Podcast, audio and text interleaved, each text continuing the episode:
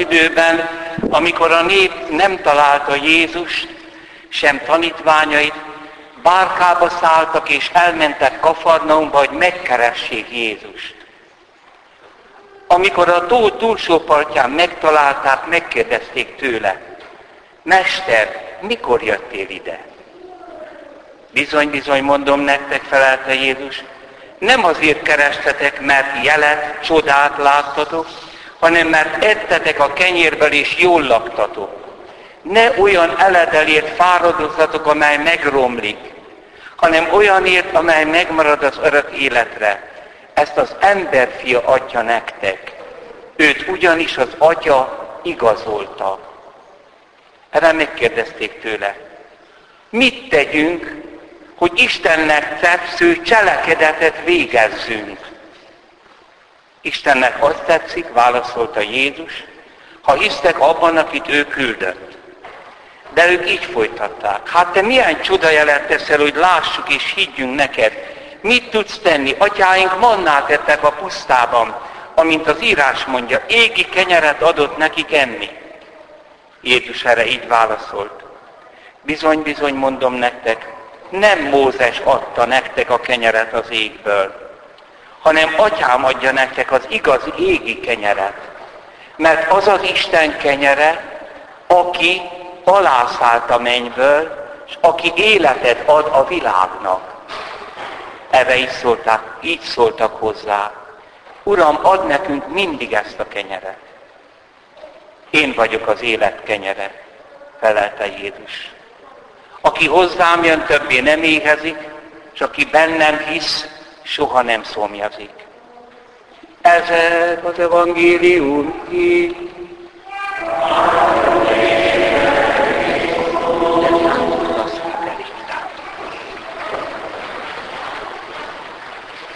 Szeretett testvéreim, vannak egyéni és közösségi elszólásaink. Ezek olyan megnyilatkozások, amelyekkel akaratlanul is eláruljuk magunkat, rejtett meggyőződésünket. Ám ezek csak akkor lepleződnek le, ha van valaki, aki nem osztja velünk azt a ki nem mondott, de sejtetett meggyőződést, amiről a szavaink félre szólnak. Ilyen szólás például, imádom a fiamat, imádom a lányomat, stb. Ha ez közösségi elszólássá válik, és nincs senki ott, aki egyedül Isten imádná, nem csak vallásos lenne, hanem nagyon mély imádásban élne, akkor ez az elszólás nem lepleződik le. Akkor ez az elszólás egyre jobban terjedne, megerősödne, az a meggyőződés, hogy Istenen kívül lehet még valamit és valakit imádni. Vagyis, hogy Isten mellé oda tenni, vagy helyébe. Hát testvérek, érdemes lenne összegyűjteni, csak erre már nem érek rá, korunk ilyen kollektívé váló elszólásait, mert mögöttük igenis előbb-utóbb filozófiai meggyőződés alakul ki. Aztán ezen gyűjteménynek neki látni az elszólások teológiai földolgozásának. Testvéreim, a bűnbeesett ember, vagyis mi kezdettől fogva elszóljuk magunkat. Mert van egy rejtett, mély életünk, és a szavaink nem mindig arról nyilatkoznak. Ugyanakkor egy jelző, egy félmondat, egy fölcserélt szórend arról az elrejtett világról árulkodik. Természetesen vannak úgynevezett pozitív irányt mutató elszólások is. Például ilyen, amikor valaki teljesen ateista, és azt mondja, hogy hálát adok a sorsnak. Bocsánat, a sors az valami. Mint egy gép. Hát a gépnek nem adok hálát. Tehát ebben az elszólásban ott van, hogy ő valakinek szeretne hálát adni. Vagy, jaj, Istenem, ezekre még jobban oda kellene figyelnünk. Valamikor azt mondták az emberek, még ma is sokan, Isten éltessen sokáig. Egy nem hívő szájából ez lehet elszólás, vagy valami vallási maradvány. És nem is gondolunk bele, hogy ez egy pozitív elszólás. Ez imádság azért, akinek mondjuk. Isten éltessen sokáig. Könyörgés az Istenhez, hogy éltesse őt sokáig. Persze, amikor már az Istent nem ismerik, akkor ez lecsökken addig arra, hogy boldog szülinapot, happy birthday, és főleg így, hogy boldog szüli napot, boldog szüli napot Kodá és Bartóknak az országában, ilyen gyalázatos prozódiával. Egyébként mit segít a másikon az, hogyha én kívánok neki valamit? Semmit. Régen az volt, hogy adjon Isten jó napot. Nem, most jó napot. Ez egy negatív elszólás, mert Istent már nem kérjük. Majd mi megcsináljuk a jó napot. Persze, kevésnek érzi az, ezt a mai ember, jó napot ezért hozzátesz, hogy szép jó napot, így kicukizzák a kívánságot. Ne haragudjanak azok a testvérek, akiket mindez érintett, mert ebbe én is beleeshetek. Ez el van terjedve, ezek kollektív elszólások. Aki mondja a másiknak, nem is gondol bele, és akinek mondják, az se gondol bele, ha őszinte szeretet van közöttük, akkor úgyis megérzik azt, hogy szeretet csak Istenben lehet. Ha pedig egy fals szeretet van közöttük, akkor pedig az se segít, ha Istent emlegetik. Mindez bevezető volt a mai szentbeszédhez. János evangéliumában hallott eseményhez. De a jó bevezetés, és én ezt jónak tartom, az már maga az elmélkedés mert előkészít minket a megértésre. Ez a bevezetés egy kicsit olyan, mint a szántás, hogy a jó mag ne essen köves talajra. A jó bevezetés olyan, hogy kicsit felkavarja a belső világunkat. Mert az evangéliumot oda le kell ereszteni, nem pedig a fölületes szinten befogadni. De hát Jézus nem nekünk, hanem 2000 évvel ezelőtt is idő kortársaihoz beszélt, na itt kellene egy másik bevezető. Az, hogy kicsoda ez a Jézus. Mert ha csak egy Názáretbe jövő proféta, hát akkor tényleg a korához szól, esetleg van valami áttételes mondani valója, amelyet majd mi átértékelünk a mostani politikailag korrekt beszédben, és a lezüllött közizlésben. Ezért mondja Jungen Bíboros, minden alkalommal az evangéliumot olvasó tudatosítani kellene, hogy aki ott szól, az Isten. Erről maga az Úr Jézus is gondoskodik a mai evangéliumban, és amikor megkérdezik, hogy milyen Istennek tetsző cselekedetet tegyünk, akkor azt mondja, Istennek azt tetszik, ha hisztek abban, aki küldött, akit küldött. Vagyis bennem, mondja Jézus. Na Szent János itt éri el a Szent Páli hitfogalomnak az abszolút egzisztenciális méreteit. Tehát hinni Jézusban az minden. Nincs erkölcsi élet, az ebbe van belepakolva. Nincsen gazdasági élet, szexuális, semmi. Az mind ebbe van belepakolva, hogy ha elfogadjuk azt, hogy az Isten emberré lett, ha hisztek annak, aki őt küld, akit az Atya küldött, persze ez csak Jézus halála és dicsőséges föltámadása után lehetséges teljes mértékben.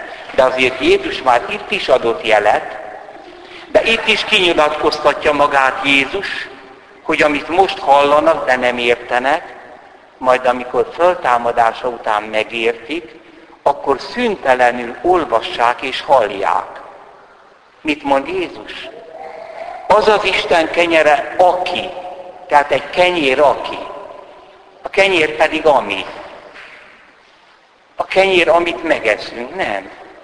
A kenyér, értsd, az életet fenntartó táplálék, az valaki, aki biztosítja azt, hogy az Istennel legyünk kapcsolatban. És én vagyok az élet kenyere. Aki hozzám jön, ez a hozzám jön azt hisz bennem, többi nem éhezik. És aki bennem is soha nem szomjazik.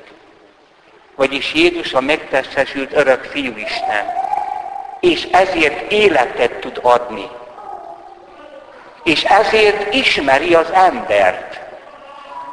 Éppen Szent János evangéliumában jegyzi meg az evangélista, hogy nem volt szüksége arra, hogy bárki kioktassa az emberrel kapcsolatban. Ő ismeri az embert. Melyik embert? Nem csak a 2000 évvel ezelőtti zsidó hallgatóságot, hanem téged is, meg engem is. És azt a mélységet ismeri, ahonnét kijönnek belőlünk a pozitív és negatív elszólások. És sokszor Jézus arra válaszol, ezért van az János evangéliumban sokszor gondolatszakadás. Mintha Jézus mondanak valamit, és nem arról beszél. Hát el kell ismerni, Uram, hát te nem arról beszélsz, amit kérdeznek. Nem, mert fontosabb az, amiről árulkodik ez a kérdés. Ezért az emberiség összes negatív és pozitív elszólásaira tud válaszolni mert ismeri az embert. Ilyen pozitív elszólás most az evangéliumban. Mester, mikor jöttél ide? Jézus tudja, hogy nem az időpont után kérdezősködnek, nem arról, tegnap este. Tehát nem mondja az, hogy tegnap este jöttem ide, hanem mi van ebben? Mester, amit tegnap csináltál, az csoda volt. Ilyen ember nem tehet. Tehát veled akarunk lenni ahova mész, követni akarunk, látni akarunk, hallani akarunk, keressünk téged. Milyen szépek ezek a pozitív elszólások. Például, amikor az Emmauszi tanítványok azt mondják, hogy már esteledik és a nap lemenőben van. Maradj velünk. Hát ne azért maradjon velük, mert este van és lemenőben a nap, hanem hát az úton lángolni kezdett a szívük. És Jézus a mai embernek ilyen pozitív elszólásait is tudja. És az egyház tanítóinak ezt vizsgálni kell. És ezért lehet, hogy a predikáció elmegy a napi aktualitás mellett, de soha nem megy el a legmélyebb gondunk mellett. Oda nekünk le kell szállni. Ezért mondja Jézus, bizony-bizony mondom nektek, nem azért kerestetek, mert ettek, mert jelet, jelet láttatok, és most itt átmegy arra, hogy azért ebben pozitívumban van negatív is, hanem azért, mert ettetek a kenyérbe. Ugye meg lett telve a gyomrotok. Ne olyan elederért fáradozzatok, amely megromlik, hanem olyanért, amely megmarad az örök élete. Ezt az emberfia, vagyis én tudom nektek adni, engem pedig az Atya igazolt. Tehát életvágy van bennetek. A tegnapi csoda, a kenyérszaporítás felszította bennetek az élet utáni vágyat, de visszafogtátok. Szeretnétek, hogy ez így működne, hogy nem kellene dolgozni, és Jézus mindig kenyeret adna. És akkor mi így örökké élnénk, meg meggyógyítaná a betegeket. Jézus az örök életet nem úgy képzeli el, hogy ez az élet végtelenül meghosszabbítva, mert az szörnyű lenne. 5000 évig, két millió évig itt így élni. Tehát van bennünk olyan vágy az élet után, és ez egészséges, ami nem a meghosszabbításra vonatkozik, hanem egy új minőségű életre. Egy újjászületett élet, egy Istenben való életre. Az egész evangélium, főleg Jánosnál, mint a félreértések sorozata lenne. Az ember, nem a korabeli zsidó, szól a názeretihez, nem a názeretihez, hanem Isten megtestesült fiához, mert ő a názáreti. Ez a szituáció örök. Mert Isten szól az emberhez, de nem a felülethez, hanem ahhoz a mélységhez, amelybe akkor szállunk le, ha például azt mondják, hogy gyógyíthatatlan beteg vagy. Vagy akkor, amikor arra gondolok, hogy akit nagyon szeretek, az meghal. Ebben a mélységbe szól Isten. Isten az elszólásainkra válaszol leginkább, mert azok árulkodnak valódi pozitív és negatív irányulásainkról.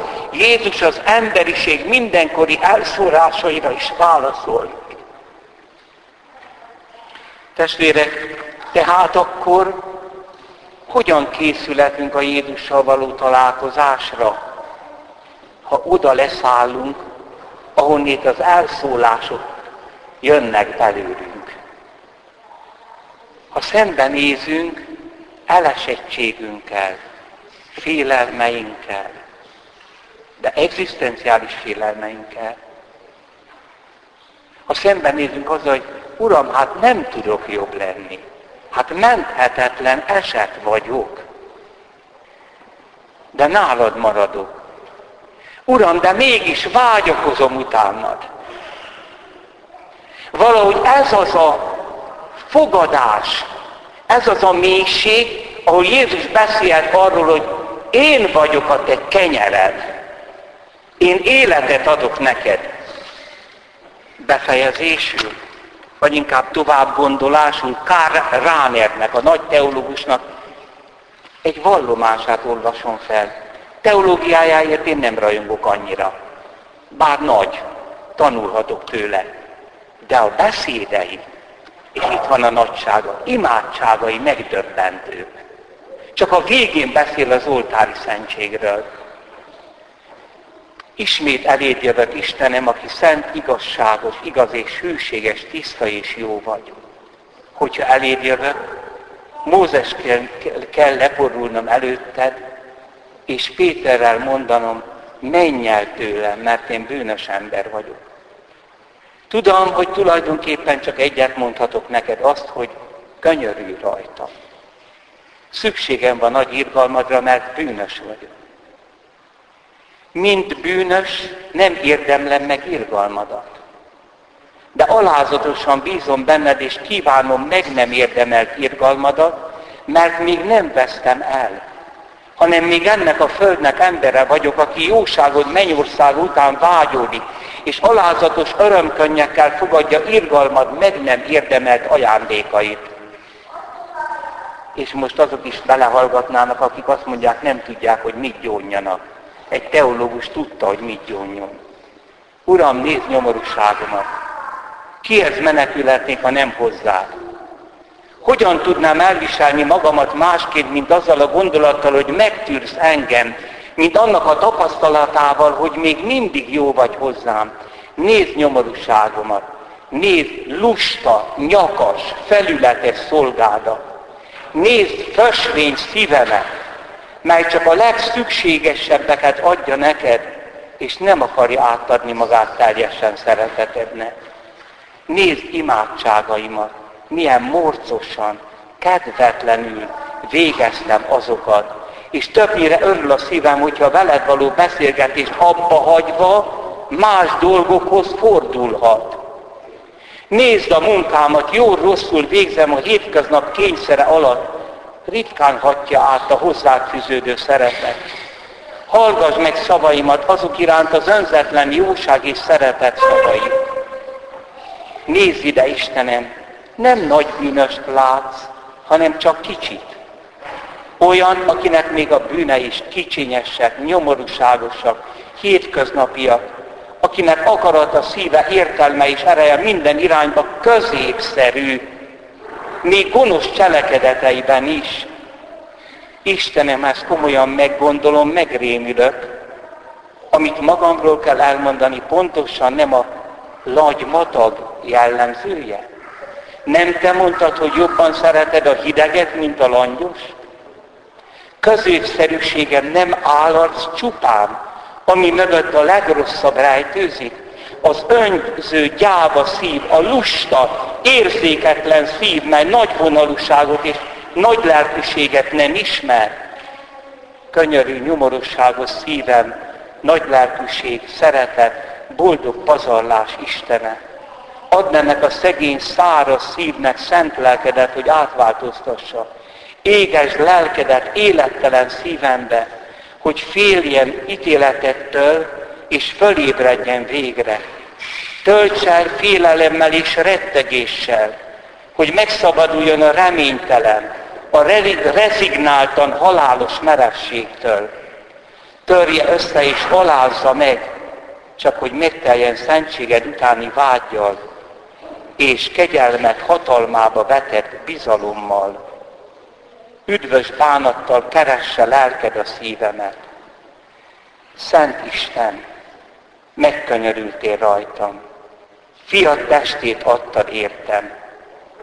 Ezért kérhettem irgalmadat. Ő megizlelte a bűnzsoldját, a halált. Ezért nem kell kétségbe esnem életem bűnös sötétségén sem. Tisztelettel hirdetem továbbra is az Úr halálának titkát, amíg el nem jössz. Akkor is bízhatok, amikor úgy látszik, hogy felülről a test gyöngesége a bűn. A megfeszített által minden megváltozott. A sötétség világossá, a halál életté, az üres magány beteljesedett közelségi a gyöngeség erővé lett az oltári szentségre kérlek, melyben miattam van jelen a megfeszített és föltámad. Irgalmaz neked irgalomatja, és minden vigasztalás Istene, nagy irgalmad és könyörületek szerint, és szegény szívem mindörökre dicséri majd jóságodat. Amen. Hiszek az egy Istenben, mindenható atyában, mennek és földnek, minden láthatónak és láthatatlan teremtőjében. Hiszek az egy Úrban,